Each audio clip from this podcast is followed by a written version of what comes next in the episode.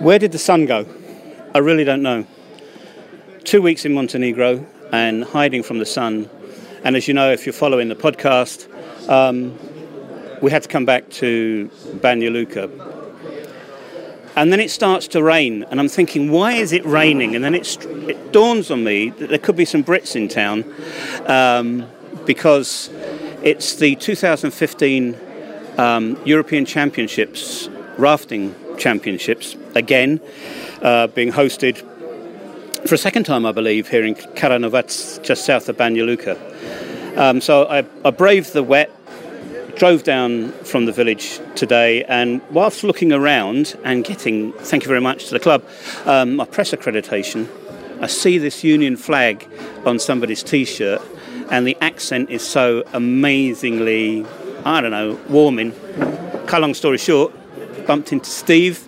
Steve uh, is going to tell us a little bit about himself. He's not a boring Brit, he does a lot of exciting things in his life, but he's here because his son is part of one of the rafting teams. So, first of all, Steve, um, you're, you're not uh, a newbie as far as the Balkans is concerned.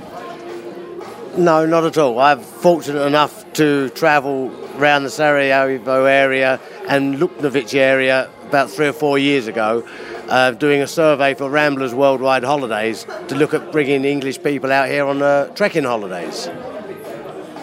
That's amazing. Because um, I've always thought that Brits don't really want to come to the Balkans, but you have actually come before to, to find places where they, they might want to come. Ramblers Worldwide Holidays is, is a company that's 60 years old, or a little bit older than 60 years old, and Ramblers motto is explore the world on foot. It's better on foot. They already go to Montenegro, they go to Slovenia, but they didn't have a holiday in Bosnia. So I was sent over so to survey the country, look at hotels, look at the food, find out whether it's possible to have a week's walking holiday in a country such as Bosnia. The problem I found it was six or seven years ago when I came, walking off the beaten track was not advisable because a lot of landmines were everywhere still. So I had to hire a local guide, and that local guide was working for a company called Green Link, and they were based in Sarajevo. And he took me on numerous walks during my period there for a week which I then put the holiday together and it went in a Ramblers brochure. Uh, I have no idea whether they sold many holidays to Bosnia, but I know the, the hotels and uh, walks were good enough for Ramblers, but I don't know whether people were put off by the fact that the unexploded landmines everywhere. Yeah, that's always a thing when people talk about Bosnia. When guests come to visit me, it's do I need a helmet? Do I need body armour? Are there landmines? Yeah, there are, but that, that, that issue has been cleared up. Um, but today, you're here because your son is about to arrive, maybe in an hour, an hour and a half's time, after doing a 14, I think it's 14 kilometre. Um, endu- that's got to be an endurance raft from Krupa na Vrbasu. So, Steve, first thing, you've been talking to me before before we recorded this, and you are so passionate uh, about rafting. So, how did you get involved in this? I, I started kayaking and climbing at the age of 16 when at school. I've been, I'm a veteran of, I'm 60 years old. I've been on many, many climbing expeditions as a leader of expeditions and major expeditions around the world. I've rafted in all the major areas. As a climber, it's hard work climbing, and after climbing, we sometimes use the white water rafting to relax. For instance, in Peru, we have climbed Huascarán, the highest mountain in Peru, and to relax, we then raft the Urubamba River for two days. Same as in Nepal, there's so many rafting rivers in Nepal. You come off the highest mountains in the world, it's nice to relax. And I've got into rafting on a recreational side. My son left university and he was looking for a job, and I got him a job at the Lee Valley Whitewater Centre in England, which hosted the, the Olympic Games. From then, Charlie has got on from kayaking to rafting. He then became a member of the British rafting team because they were based there. Now, this year, he's captain of the British first team, and they're out here competing in the European Championship. So, really, I've got involved in competitive rafting because my son Charlie. Uh, has been involved, and I've come along to support to support GB and the team. We were discussing the fact that Charlie was most probably going to go off to Indonesia, and there's um, a competition in, in China, and I, I flippantly said, "Oh, what a great job to have." Um, but the thing is, it's not his full-time job, is it? No, not at all. Charlie works for a company in Hertford which looks after supplying major petrochemical companies with valves. He did a three-year course at Norwich University, got a degree, travelled for a year with his girlfriend, came back and got a serious job. Now he's got this position in the in the UK team. Every penny has to be found by himself. His flights, his hotel, his food, his accommodation.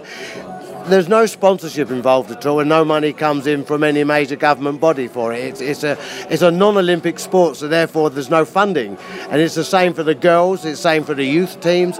It's it's just a pity that it's not an Olympic event because therefore it would become in the forefront of the British sports and get get money coming in. But today, um, we're going to see Britain being represented by veteran um, uh, rafters, by male, by the women's team. Uh, so far, the women have actually taken, I believe, a silver and a bronze, or a silver, silver and, a, and, a, gold. Um, and, and, that has got to be something that is really important. You know, you, when you talk about flying the flag, um, it, it seems scandalous that they're not getting any money for doing it. Well, it's afraid that's one of one of the just not the only minor sport in the in the country. There's lots of minor sports that need self-funding. I have a very good friend of mine. She's a cross-country runner, and she runs for Great Britain. She ran against Romania. She has to buy her own trainers. She has to buy her own shorts. She has to buy her own airfare to get to Romania to run for Team GB in a national cross country. Even though it's part of British athletics, cross country was not one of the races that got sponsored like the 100 metres we all see or the mile. Those records are breakable and exciting. Cross country is not. And Sharon Morris is her name from Welwyn Garden City. She had to pay everything for herself. So it's a minor sport, and unfortunately, they're not funded.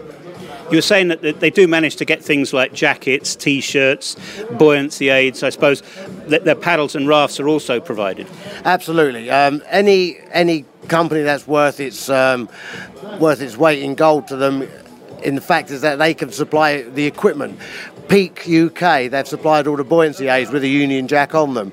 They've got kegs, um, over kegs to stop the, the cold and the wet. They've got Union Jacks printed on the sleeves. That has been given to them. But everything else, they have to supply themselves. The boats are from the Canyon Club here.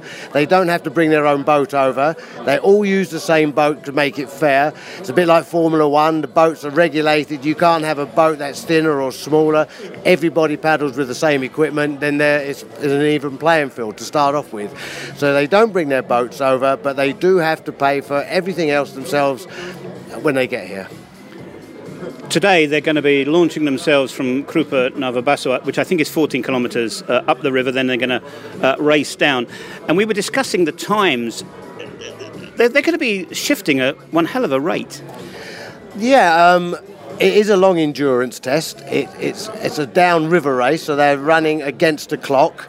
They will race through the rapids where yesterday they were going backwards up the rapids in a slalom. Today they'll be going hell for leather straight down the river as fast as they can go. The Bosnian local club here run the river in just under a minute from that at 57 seconds or 54 seconds, I'm not quite sure. But looking at the times posted already, the British veteran team, or they call them the Masters team, posted under a minute. So we are looking at times, I should imagine, of 54, 55 seconds, uh, 55 minutes. Sorry, that's, that's, that's scary. I mean, my, my, my muscles are aching just thinking about it.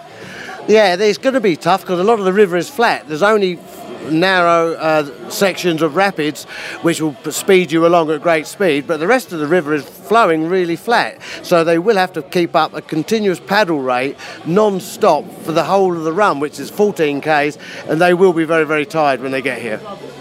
You've been around the world. You've, you were telling me about climbing in in, in, the Himalayas, you've been in the Andes, in, in, in, Alaska, and other places doing what you do, and you've been following your son and uh, even in a recreational basis with rafting. So you've seen a lot of different uh, locations, you've seen a lot of organisations.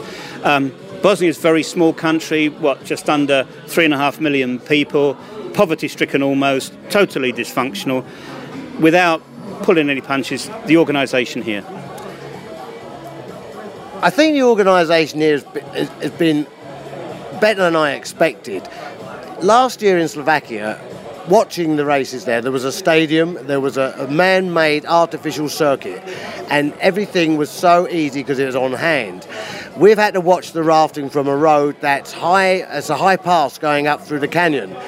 But to have the ability to call the police in and shut that road off for two days while spectators and paddlers can stand on that road and watch this sport, I think the power of rafting in Bosnia has shown something that they can shut a major road. The organisation here, I think, has been as good as it could possibly be with the circumstances.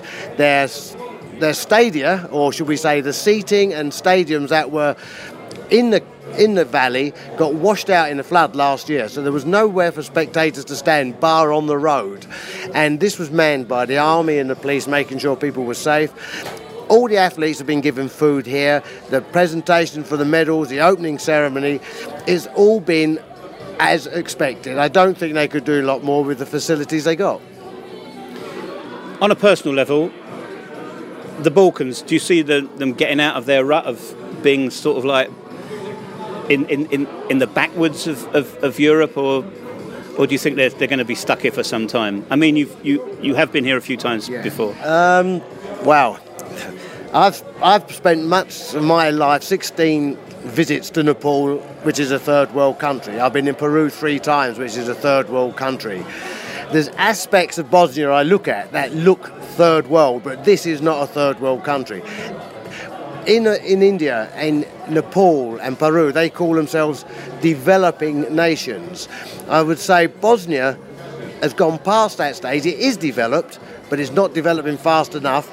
I think a lot more could be done here in the terms of uh, modernisation of facilities, um, road repairs, repairs to buildings that you see that maintenance doesn't seem to have play a part in, in their daily routine. It's built, and when it's worn out, it's left worn out. I, th- I think Bosnia can get there, but I think it needs an awful lot of change to get it there. And finally, you were saying Charlie's off to do uh, another race soon. You actually have your own company. Uh, you're most probably going to be with your son. What is next for you and for him? Charlie's 23 years old, and when he was 12 and 14, I used to take him kayaking. And when we used to leave our house, my wife used to say to me, make sure you look after that boy, won't you? Because, you know, I want him back safely. Now Charlie's 23, and when we go on holiday, she says to him, look after dad, won't you? Because uh, he's so much better at it than I am.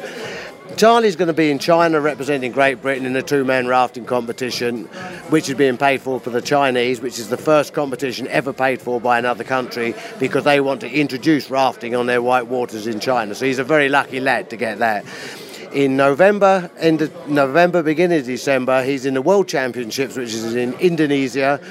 We're going to support him in that, which costs us a lot of money as a family because we're going as a whole family.